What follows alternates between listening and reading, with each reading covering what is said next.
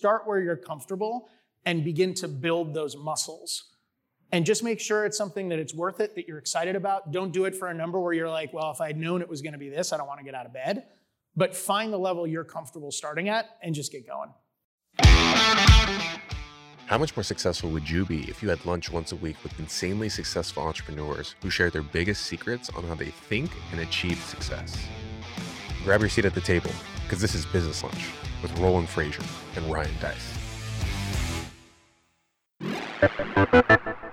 Welcome to another episode of Business Lunch. And today's a snackable episode with Roland where he's going to get into some more tactical strategies that you can start using to live a rich and happy life. If this is the first snackable episode you're hearing, I'd encourage you to go back and listen to some of the other episodes that Roland has put out.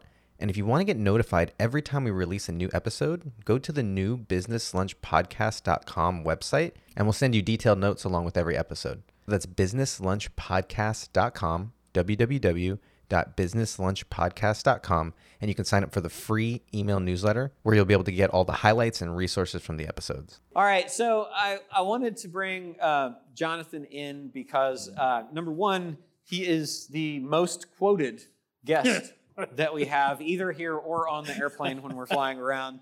It's a Uh, tall order. and uh, uh, because he he drops he speaks in great quotations so I'm very jealous about that but also excited to be with him and hear all the things he has to say but jonathan um, how many of you know who jonathan is couple okay cool so uh, jonathan It's who more than none. I'm whose pretty- friends I'm call him. Jacron, so that's so that's why I call him Jonathan. No, um, Jacron, uh, uh, I met long ago. I'm going to let him tell the story um, because also you just recently had kind of a breakthrough of how you got to where Yeah.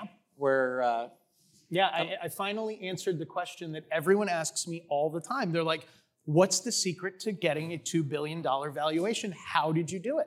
And I've always had terrible answers. Like everyone's hoping for like, here's my eight point, no fail, double unicorn PDF, you know, give me your email. And it's like, it's, would you get a very short PDF? It'd be like right place, right time and work fucking hard. Um, so clearly doesn't do well in a PDF, but I actually figured out how to encapsulate it into something that is valuable. Okay, before you share it though, just so I can, can give you the full uh, build up. So Jonathan has been the CEO of Digital Marketer. He was the before that uh, the best affiliate manager for launches that you would ever encounter, which is kind of how we connected. And um, he ran uh, all of that for Glazer Kennedy, which was Dan Kennedy's a very famous marketing person. Then worked with Success Magazine, worked with a big uh, uh, network marketing company, and then I think did I miss any of the things along the way to Kajabi? And then went with Kajabi and um, helped build Kajabi to a two billion dollar valuation. Uh, was co-CEO with Kenny over there for um, uh, until very recently when they both decided that it's not that much fun to be a CEO of a two billion dollar company. And um, now he's just independently wealthy and um, collecting all of the best watches. And uh, he's my watch coach. Also. Every, everyone needs a hobby. Because if you don't hobby. have one, then you just you'll wither and die. So you should definitely listen to what he says because uh, among all of the other things that he's done, he CFE'd his way into that $2 billion company. And um, so he's got the chops to kind of share everything from how does it feel to, to get into post uh, exit consulting and think about doing CFE again. How does one get into a $2 billion company to start with? And, uh, and then his journey, which I'm excited for him to share with you first. So uh, let's give him a hand because he's just an awesome guy. Well, thank you all very much, and thank you to everybody watching at home via Zoom. Um, you're definitely my people because I'm sure, like me, you do your best thinking with no pants on, and this allows you to do that. So, nicely done. So, um, I guess we can start off with uh, how I met you. Let's do it. Um, so one of the things you'll find about my CFE journey, my career, quite frankly, the one common denominator that really is behind all of my successes is it always starts with relationships. That for me, I am very much a person that has always pursued great relationships, approached them with a spirit of abundance. I'm the type who always trusts until someone gives me a reason not to. It means I've gotten burned more than people that don't trust first, but it also means that I've had the opportunity to build a lot of relationships that had I not trusted first, probably would not have been able to be built. So it definitely has balanced in my favor. And uh, Roland is somebody that I'm proud to now be a decade plus member of Roland's friends. You'll notice that as you are around Roland, you'll meet people that's like, I've known him for 10 years. And then, you know, you feel like you got short short end of the stick because you meet Grant. It's like, oh, I've known Grant for over 20 plus years. And I'm what 30. sucks is like, yeah, 30 years. So like what sucks is Grant's always gonna have known Roland longer than me, and I don't feel like I have enough time to beat him. But long-term The good news relationships. is, is Grant's a lot older than you are. Yeah, and he's an attorney, which is just gross. Yeah, right. Absolutely gross. so I'm VP of Biz Dev for Traffic Geyser or affiliate manager, depending on what term you're familiar with. And my job was to manage product launches.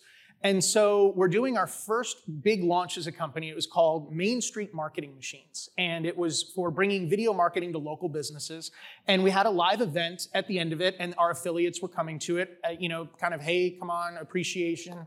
And there was a guy in the leaderboard. We had this big television screen in the leaderboard, and it said MMS Inc., and it's just climbing the leaderboard. And everyone's looking at me as the affiliate manager, like, who's MMS? And I'm like, no idea.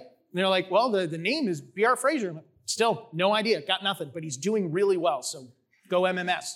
so I get to the event, and like all of you at an event, you know, you're shaking hands with hundreds of people, you're trying to figure out who everybody is, and Roland just walks up as graciously as possible and says, Hi, I'm Roland. And I'm like, Hey, great to meet you, Roland. I'm Jay Cron, you know? And he's like looking for me to recognize him, and I'm like, Great to meet you, Roland. Because we had like, talked, by Yeah. the way. I, I, so I had talked back and forth on chat or email or something. Totally. And he's like, MMS. And I'm like, oh, holy shit. You know, it's great to meet you. He goes, you know, this was really fun. I've never done a product launch before. And I'm like, dude, you finished like second or third, or I mean, top five for his first product launch. He's like, I did it because my wife and I were stranded in Europe because of the volcano. And I was in a hotel room with literally nothing to do. And I'm like, you did this from a hotel room in Europe because you were bored? He's like, yeah, you know, I really think the next time you guys do one of these, I'd really like to go for it, really see what I could do. And I was like, Awesome. So sure enough, Main Street Marketing Machines 2 comes around. Roland decides to really put a plan together and shoots the lights out. Like, I mean, leaves everyone in the dust, probably sold more than second, third, fourth, fifth combined. And, you know, I think it was like over a million and a half dollars as a single affiliate. So almost probably 30% of the launch. I mean, just obscene numbers for that time. And we end up becoming much better friends by that point. And Roland actually, first time in history, I've done probably 100 product launches, product releases. Roland is the only affiliate who, after that, said, I'd like to say thank you.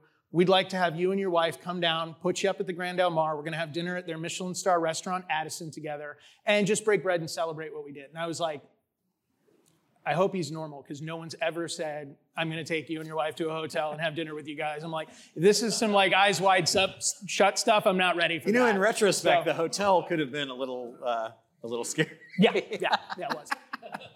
But I mean, and that was where our friendship began. You know, over over a decade ago, and uh, it's been one of those things that now going back to answering that question that Roland asked, that I get asked all of the time because you know. I somehow got a lot smarter when someone assigned a third party value to whatever was built with my name attached to it. I'm the same person I was then, but how I'm viewed and who asks me what and how what I say is received is very different now. And what I would say is the common theme that if I were to distill all of it down into one single point of success or inflection in my life, it is the quality of people I had access to in those inflection or decision points in my journey.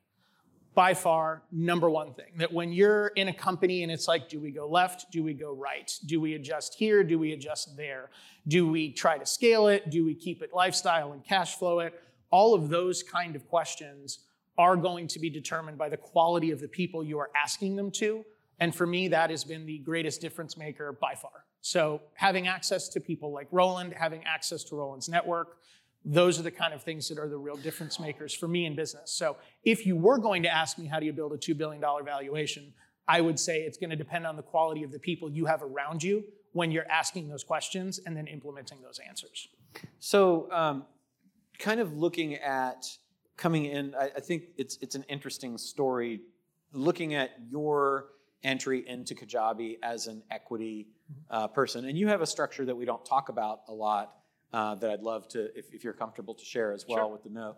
But um, would you just kind of talk a little bit about that journey and then thinking about from the perspective of everybody here how they might use what what they might take away from what you've learned because you're now kind of looking to do it again, right? Yeah. And so I know you've thought about that a little bit. Would you share that? Yeah, bit? definitely. So when you look at again going back to my theme of long-term relationships, that is what built the foundation of my opportunity with Kajabi. So I met Kenny originally through the third co-founder of Kajabi's wife at the time. She says, "You're in Orange County. They're in Orange County, doing super cool things. You should meet Kenny." I'm like, "Awesome." Meet Kenny. They hire me for consulting for six months. They fire me to work with Frank Kern because he was cooler. So Kenny takes me to Starbucks, says, Hey man, small company. We can only have one consultant helping with marketing.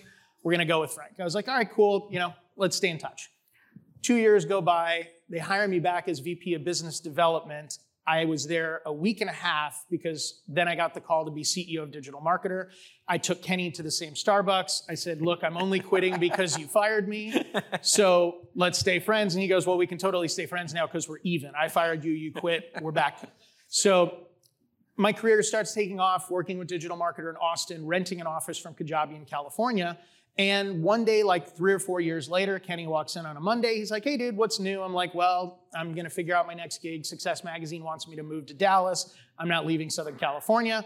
Not sure what I'm going to do next. And Kenny said, well, we should probably just sit down and talk about it because you've done a lot of stuff. We've done a lot of stuff.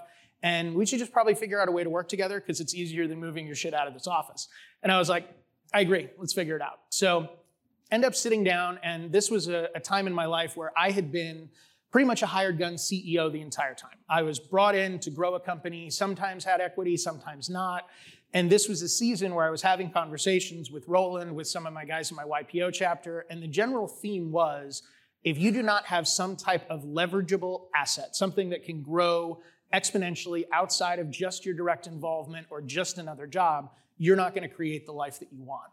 And that was hard for me because I was so accustomed and programmed largely from my family get the biggest salary you can, save as much as you can, hope for the best. So, this idea of taking, when I joined Kajabi, a 50% cut in salary for an opportunity to be on the cap table, I was like, boy, this better work. So, thankfully it did. But it was something that in those conversations, it came up a, a lot of my mental programming that I needed to move beyond. And then in those discussions with Kajabi, it very much was a situation where they knew it could be more than it was. I knew it could be more than it was with my involvement, but I also knew that I wasn't going to have the opportunity that would excite me given what I had the wherewithal to buy in at at that moment in time. I was fortunate that we had a long term relationship leading up to this that allowed us to have a very cards face up conversation, which was just look, this is what the company's worth today. You can't write that check today. We're going to help you buy into this company today with a note. So that way, the value that we have already created will be realized, and it'll be realized out of the value that we're going to co create together. So, bought in with a note was a real note, paid interest on the note during the entire period of time. And that was how I had my equity stake in Kajabi. When I joined them, we were doing 6 million in ARR with 25 team members and when Kenny and I stepped down in July of 2021, we were over nine figures, 400 employees, and uh, the platform just crossed over 4.1 billion in products sold by our user base. So it, it certainly is becoming a thing. So you think it might make something of itself? We're hoping. Nice. Because um, I spent all my money on watches, so you know. so, um, in terms of negotiating what you were going to do. Was that because you um, you were a marketing consultant before then when you came on the second time with the equity it was as uh, as a uh, third time. Second third time, time was a That's right. vp of biz dev and very quickly left to go to digital marketing. That's right. third okay. time was partner president and on the cap table. Okay. So um, coming in then it was as a as an employee of the company? Yes. Okay. And um, thinking about kind of now as you're looking at going forward and knowing everything that you know about what you did there to build it up and, and the deal, um, what what do you think? Because we had Kevin came up earlier, who's got an offer from a private equity company now or a, or a company to come in and be a CEO. and he's trying to decide between is that does that make sense because he's going to get some equity, significant equity, twenty percent, and um, and maybe keeping his options open to have the ability to do multiple deals. Because I know that's something you're kind of wrestling with now too. Can you just kind of share your thoughts on all that? Yeah, I, uh, I'm sure I can be as unhelpful as possible in answering his question.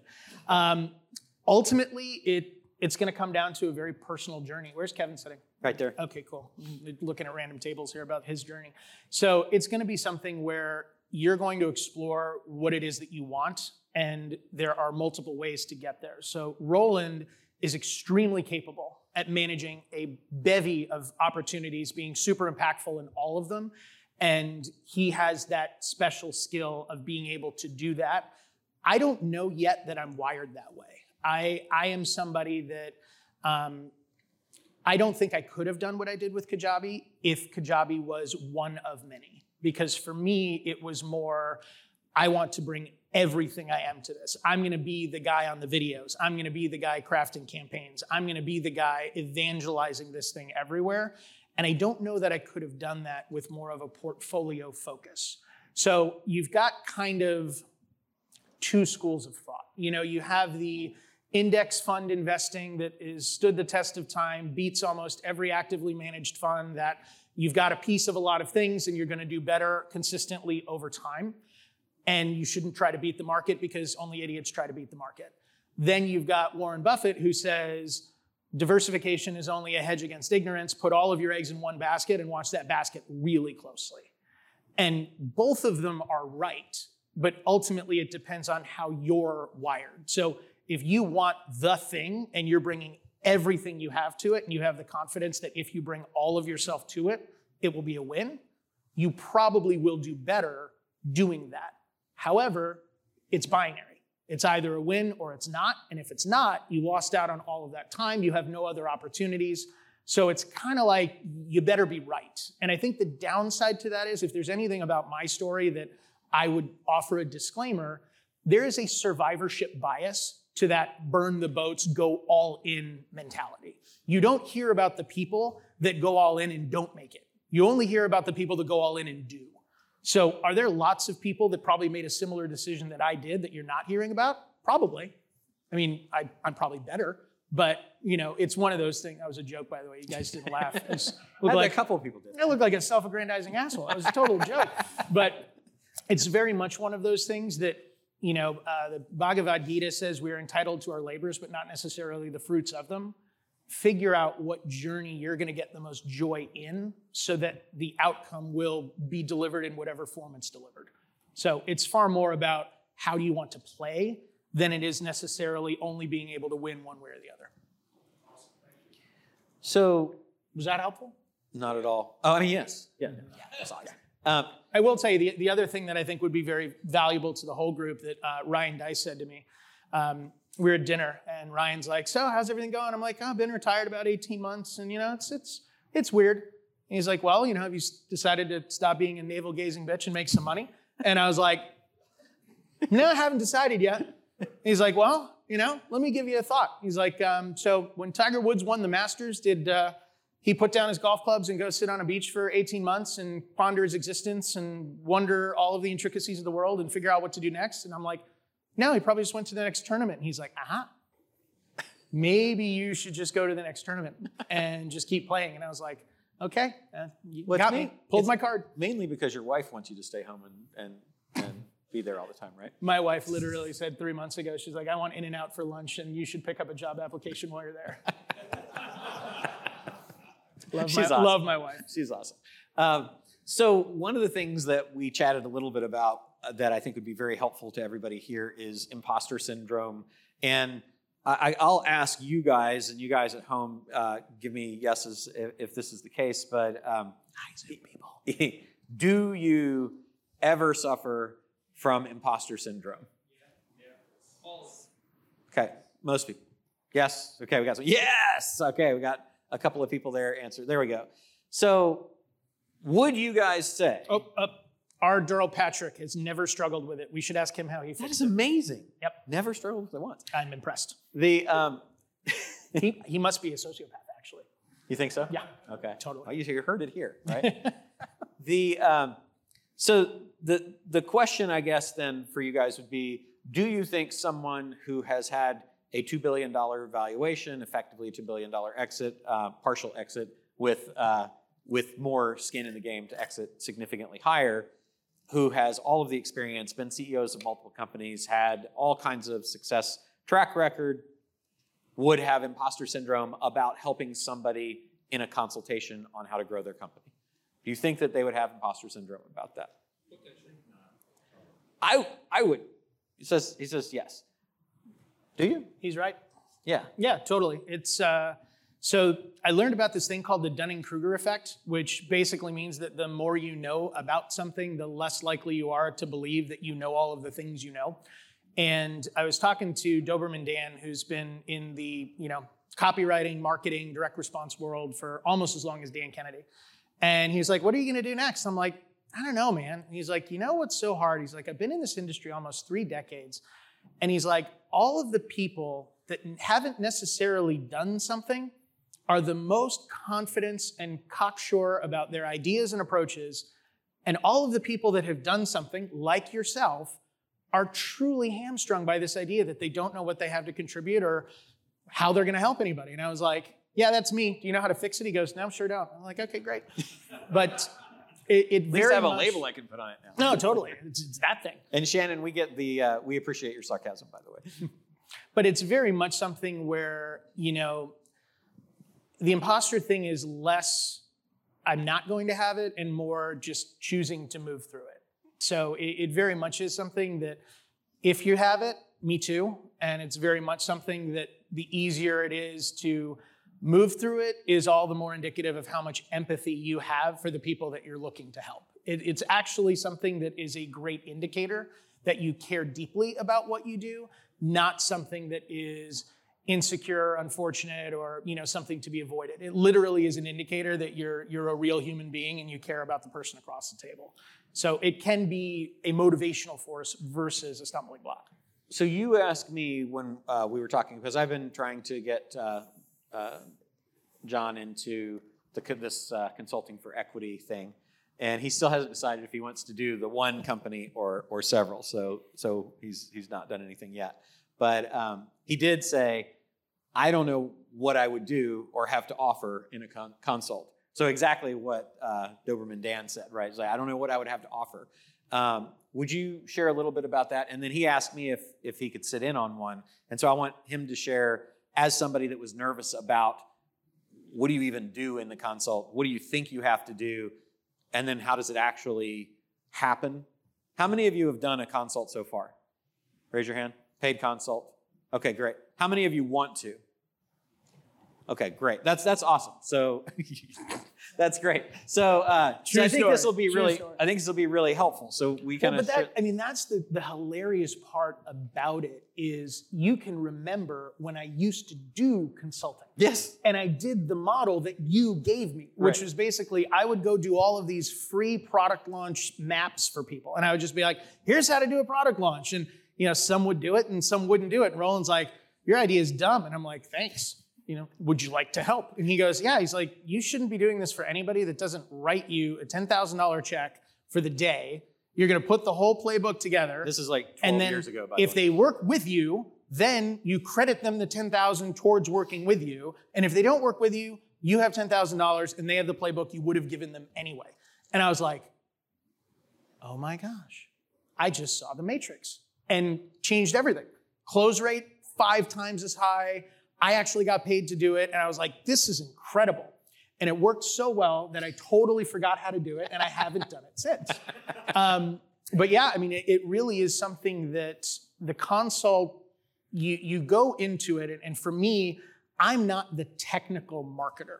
Like I'm, I always have this fear of I'm in a consult and someone's like, well, here's how I'm doing my Facebook targeting and the retargeting and the audience selection, and I'm just like, yeah, I can't help you. And then they're going to find out that I'm a complete fraud who knows nothing about business, and they're going to tell all of their friends, and then the world will find out that I wasn't as confident in my abilities or success as I should be. And then watching Roland go through this consult and seeing what it actually was, I was like, this is not at all what my internal dialogue of someone is going to ask me the only questions I don't know how to answer, and I'm going to get caught with my pants down. It was literally watching rapport building and almost like a, it's much more of a trust exercise than it is a tactical exercise. They're not coming to the consult because they're planning on leaving with your eight point no fail double unicorn plan. They're coming to it because they actually want to know if they can trust you with the thing right now that at least equal to their family, if not more important than their family, is this thing that they're considering letting you help them with. And they also know that in order for you to help them, you're going to have to see all the areas that are probably ugly, probably have some hair on it. It's very much something where it's much more of a relationship exercise than it is a tactical or a playbook exercise. And that was something that I had not anticipated at all. And so what, it was cool. What was cool about that is that one led to an offer for equity. And also, Jonathan, who was attending as an, an observer, but, but can't help but add valuable things, uh, got offered a job with equity as well. So he got offered the ability to be the CEO of the company and have equity in addition to the equity that I was offered. So And we even got to make some introductions to a company that the person in the consult had ownership in, and now those are you know bearing fruit as well. So I mean, it, it was like, oh wow, this this is totally way easier than I thought it would be. So, is there anything that you think you could share with everybody here that would help them feel more confident about moving forward or less fearful about what's going to happen in there, knowing that you guys, all of you guys in CFE, have access to time stamped models of the exact consults that we do, which you didn't have access to? No, I sure didn't. That would have helped. But there's no doubt about it. Seeing Roland actually deliver Roland's frameworks as Roland is very fun to watch. Um, you know, you, you have a lot of programs that are designed to be educational. Roland's are much more experiential because it literally is him having a conversation and him breaking it down in a curriculum format, but it is delivered exactly as it is in the course. So it is something that seeing those questions, seeing those, I, guess, expanding questions and the discovery process and finding out the pain points, finding out how you can help them, seeing that in real time was definitely instructive. But also, I would say it's just being willing to have the conversations. Like you're you're going to enter into a dialogue that is going to benefit the person you're having it with. And I would also say too, for me, I would recommend having them where you're comfortable having them. Like Roland is perfectly comfortable saying, yeah, it's $25,000 for a half day. Normally is going to be about two hours, and then we'll have two one hour follow ups and we'll have some fun. Don't let the number stop you from delivering the value and having the interactions. Wherever your financial set point is, which what you'll find out in this process is that financial set point is much more psychological than it is empirical. It's pretty much whatever level you feel comfortable with based on your proficiencies and self worth and like what's going on internally. But if you're perfectly comfortable saying, I can do a consult for $5,000 and I know they're going to leave with value, do the console for 5,000. Yeah. Don't say, man, I'm really worried about charging 25,000 and not doing it. So I would say start where you're comfortable and begin to build those muscles. And just make sure it's something that it's worth it, that you're excited about. Don't do it for a number where you're like, well, if I'd known it was going to be this, I don't want to get out of bed. But find the level you're comfortable starting at and just get going. So I want to um, see if any of you guys have questions for John. We have about 10 minutes uh, that we can do questions. And then, uh, is there anything you'd like to share with him that, we, that I haven't asked you about? I would say there might be, but I would probably say it'll probably come out of the questions. I mean, this is very much something you'll notice I'm, I'm not like a presenter. So it's much more the, the value you get out of this will be based on the questions you ask me. As, so, as is life. yes, Right. absolutely. Who, who has a question online? Put it in the chat. If you guys, anybody here have a question for John? Hi, John. Bill Mapp. Um, All at Hello, once now. Bill. Hey, Bill. All right. All right. appreciate your vulnerability and your time. so I have a question regarding going forward. What's your vision going forward? Is how you what you're going to do? Um, the size of companies, CFE. You know, we're talking different sizes of company. You know, you got the mid market and then bigger market. For somebody that has experience with the larger deals, corporate type markets, how do you resolve that uh, going forward in your mind? What, what, what's your passion and vision going forward? Um, it's a constant moving target. So I will tell you that the the day that you achieve entrepreneurial freedom, um, Harvard Business Review has an amazing article about it. It basically says, "Congratulations on selling your company. Prepare for depression." and it it really is something where you're like, "Oh my gosh, I, I did it." You know, the whole reason I got into business just happened. But it's kind of like the dog chasing the car, and you catch the car, and it's like, "Well, what do you do with it?" And you all of a sudden are thrust into this realm of what am I missing? You know, because I'm clearly not missing the money that I was making, but I am missing the fulfillment. I am missing the the scoreboard of going to sleep every night knowing I put numbers on the board. I'm Even missing the schedule, right? Yeah, even the schedule. Yeah. Yeah, because I mean, let me tell you, you will drink more when you don't have anything to, to do the next day. Ask me how I know. But it's something where I would say for me, after 18 months of navel gazing, to quote Ryan Deiss, it's very much missing the fulfillment of working with entrepreneurs. Like the, the transformational power of entrepreneurship, I don't think can be overstated. I think it's quite frankly the only thing that will save anything, given how polarizing and divisive the world is today. Um, that's what I miss. Like, like you know, it's it's not the stories about like somebody who made $10 million on Kajabi. Like, don't get me wrong, Brendon Burchard is one of my favorite human beings on the planet, and he makes giant buckets of money with all of his products all over the world. And it's super cool to talk about his story on Kajabi. But the stories I remember are, you know, I was a Celtic metal musician. I didn't know how to make money without going on tour. I had five children at home that I was homeschooling.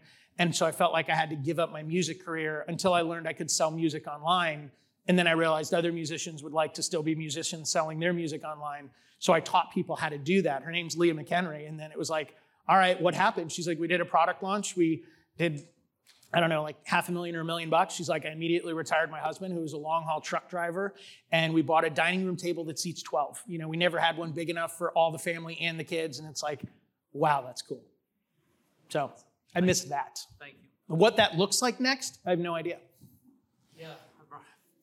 Like if I had it, if I had it my way, like if I had a magic wand, I would find a five to ten million dollar ARR enterprise B2B SaaS that was truly transformational in what it did for its users, but had no idea how to language or message it. Like picture horribly stupid sales process, all technical gobbledygook, no evangelism, no marketing around it. Man, that would be my sweet spot. And what's probably prompting me to frustrate the shit out of Roland about him asking me what I'm going to do and me still not knowing, although it is a great ploy to keep getting free lunches. Um, he's like, "Do you know what you're going to do yet?" I'm like, "No, let's have lunch in a month." So um, for me, that that's the, the hardest part. Is it's like I have the luxury of waiting for the perfect thing that I know I can hit out of the park. But for somebody who's so used to putting numbers on the board every day, patience is the hardest thing in the world. I mean, it's just absolutely brutal. Yeah. Totally, totally relate. So there's my non-answer answer for you. I like it. Can you throw it back to Timur? And uh, let's do uh, Yaro's online there, down at the bottom. Hi, Yarrow. So Yarrow asked, Hi, John, what are the general steps that you would take to increase companies' revenue and what process do you review? So Yarrow, I'm gonna um, take some liberty with your question here because it's extremely broad. So um, to increase a company's revenues, it's very simple. You just increase the revenues. But what I would say my favorite way to go about increasing the revenues is finding what's working and what's not, doubling down on what's working, but focusing primarily on the whole value chain and finding those 5%, 10% items all along the way that results in a much bigger gain. I think early on in my career, I would gravitate towards how do I find this giant strategic magical unlock that would completely change the business? And I realized that sometimes it works, but more often than not, it doesn't, and it's too great of a risk. I also think that with companies that I work with, if you show them a gain, it's a whole lot easier to get permission to try some of those more out there ideas. So I would focus on the win first and then some of the bigger opportunities later. Um, I know before I came up, we were talking about uh, it was a role play, and Adam was, uh, you know, someone said I can get you 50% more on your sales or whatever. Like when I was with Chet Holmes before Tony Robbins acquired Chet's uh, material, Chet was talking about when he consulted for George Zimmerman of uh, Men's Wearhouse. You know, you like the way you look. I like guarantee the it. way you look. So Chet, with all of his marketing bravado of you know six six, you know powerhouse of a guy, is like, George, I can double your sales in three years. And George looks at me and goes, Nope, false. He goes, I've been doing this way too long. If there was an opportunity to double my sales, I would have found it. I didn't miss anything that big. Chet's like, Would you believe a 15% increase in 18 months? And George is like, Yeah, I would. Let's do that. so I think that would be Yarrow for me. It's much more, and also in a, a broader CFE answer. Um, never argue with a fool because anyone watching can't tell the difference. If you're across the table with somebody that is expecting you to be their genie or their Hail, Hail Mary pass, it's not somebody that I think is going to give you the opportunity to really increase that revenue. So setting those expectations and ensuring that you're aligned in that is going to be most important. Awesome. Cool. Timmer? Hello? Oh, cool.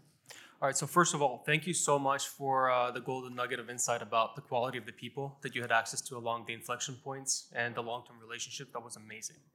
Um, I wanted to ask like a follow-up question on that point. Um, so you guys are masters at this, and I want this uh, a little bit of a, like an expansion about the way you start those relationships and uh, and nurture them over time, especially in the context of uh, the digital world we live in. You know, Zoom versus face to face. When you make the decisions and how. You know, like You're in luck. I have a tremendous amount to say about this. Um, rule number one don't suck. And let me tell you what sucking looks like.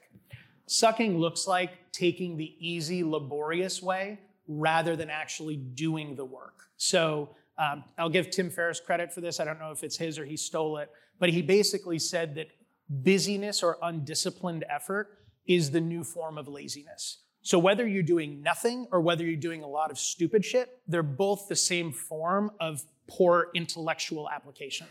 So where I see most people screw up in relationships is they think it's a volume game. So I'm going to take the same cold email template, I'm going to blast it out to 35,000 people and hope for the best. Terrible recipe. So I would say start first with a genuine desire to connect and a genuine desire to add value. Um, you know, it's, it's one of those things, I know Roland talks about it as well, like the whole like, oh my gosh, can I take you out to lunch and pick your brain? It's like, well, first of all, picking my brain sounds a little bit weird. And second of all, um, I, I don't want to have lunch. Like, I don't want to be trapped with somebody for 90 minutes that I barely know. And I don't even have enough lunches with my wife, much less strangers. So I would say understanding the context of who you're asking, how you're looking to build that relationship, and figuring out how to be impactful out of the gate is a must. Because if you don't get there, the relationship isn't going to start. But I would say it's really more doing the work of who is that person? What's important to them? What way can you add value that differentiates you from everybody else that's trying to get their attention? That's the key. And then ultimately, the fortunes in the follow up. So, um, my first mentor I met when I was a freshman in college. I was looking at an off campus apartment, walked out. There was a 97 black Lamborghini Diablo VT Roadster car I still want to own someday. And tops off. And I'm like, oh my gosh, this car is amazing. I came from the Midwest where like, you know, when I where I lived in the Midwest, an S-Class Mercedes was like a spaceship. And then, you know, I move here and it's a Newport Beach Accord. So it was something where I'm like, all right, I gotta really step my game up. And so I just wrote a note on the back of a piece of paper. I was like, nice car, love to know how you got it. John wrote my mobile number, dropped it in the roof of the car. Five minutes later, I get a phone call from a dude with a British accent. And he's like, hi, is Jen there? And I'm like, nope, no one here by that name. Click, hung up. And then I'm like, oh, damn it, it was him. So call him back and he's like, hi. And I'm like, oh, yeah, um, I know you thought it was Jen, but it's actually John. And I dropped a note in your car because I'm really looking for a business He probably only responded because it was Jen. That's what he said. He's like, oh, sorry, not interested. I thought I was a woman that was really interested in my car. And I was like, no, I'm really interested in business mentorship. Oh, yeah, I'm really busy going to Europe. I got to go. Bye. So I called him once a week for the next eight weeks. And finally, on call number eight, he picks up and he's like, if I have lunch with you, will you just stop calling me?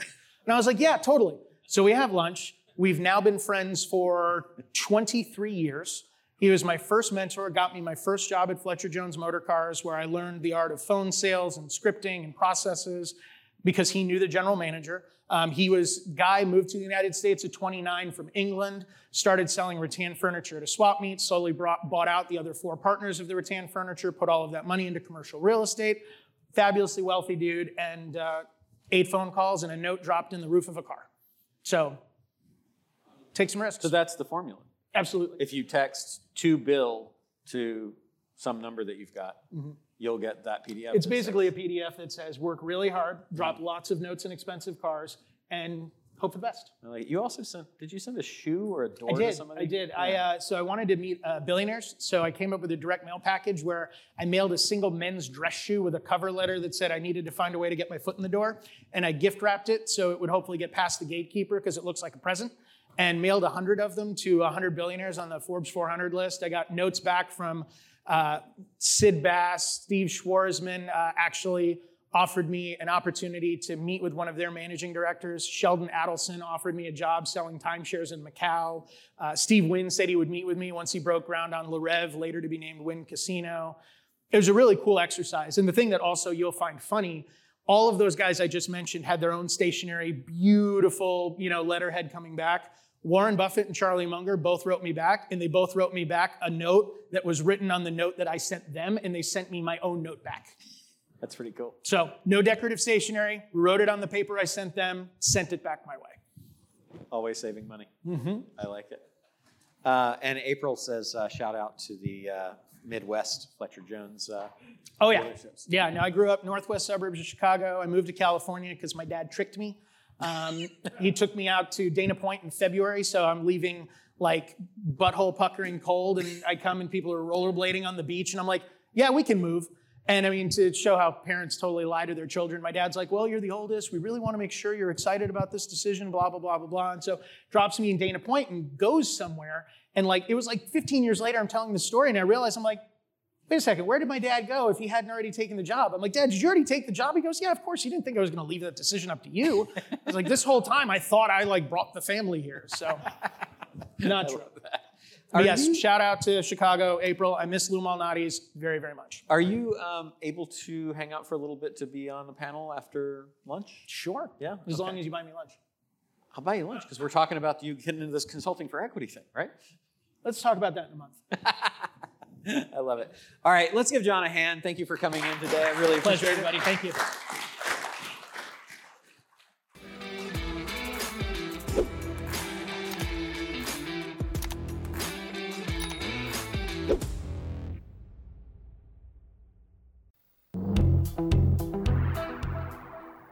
Hey, Roland Frasier here. If you're looking for a way to grow your business exponentially, to get more customers and ultimately increase your wealth, there's no faster way to do it than to acquire other businesses that already have the customers, products, services, teams, and media that you want. If you want to double your sales, just acquire a company that has the same sales as yours. It sounds simple, but far too many people end up starting new businesses that fail and forget that they could skip all the hard stuff and just acquire one that already exists. There's a reason why private equity firms, family offices, big companies like Apple, Google, and some of the smartest entrepreneurs on the planet do not start new businesses from scratch. They acquire already successful businesses. And when they do it, they instantly increase their sales, their profits. If they want market share, they increase that. They can get new products and services to offer all instantly. Hey, look, 90% of new businesses fail.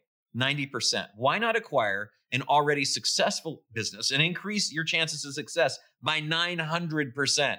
What most people don't realize is you can acquire highly profitable businesses with no money out of your own pocket in pretty much any country in the world, regardless of your credit, and without having to go find a bunch of investors or needing any experience. Look, I've been acquiring businesses for over 30 years now, and I cover the whole process in my epic investing strategy training, and I want to give it to you 100% free. Just visit businesslunchpodcast.com forward slash epic to get your free access to my epic investing training right now while it's available.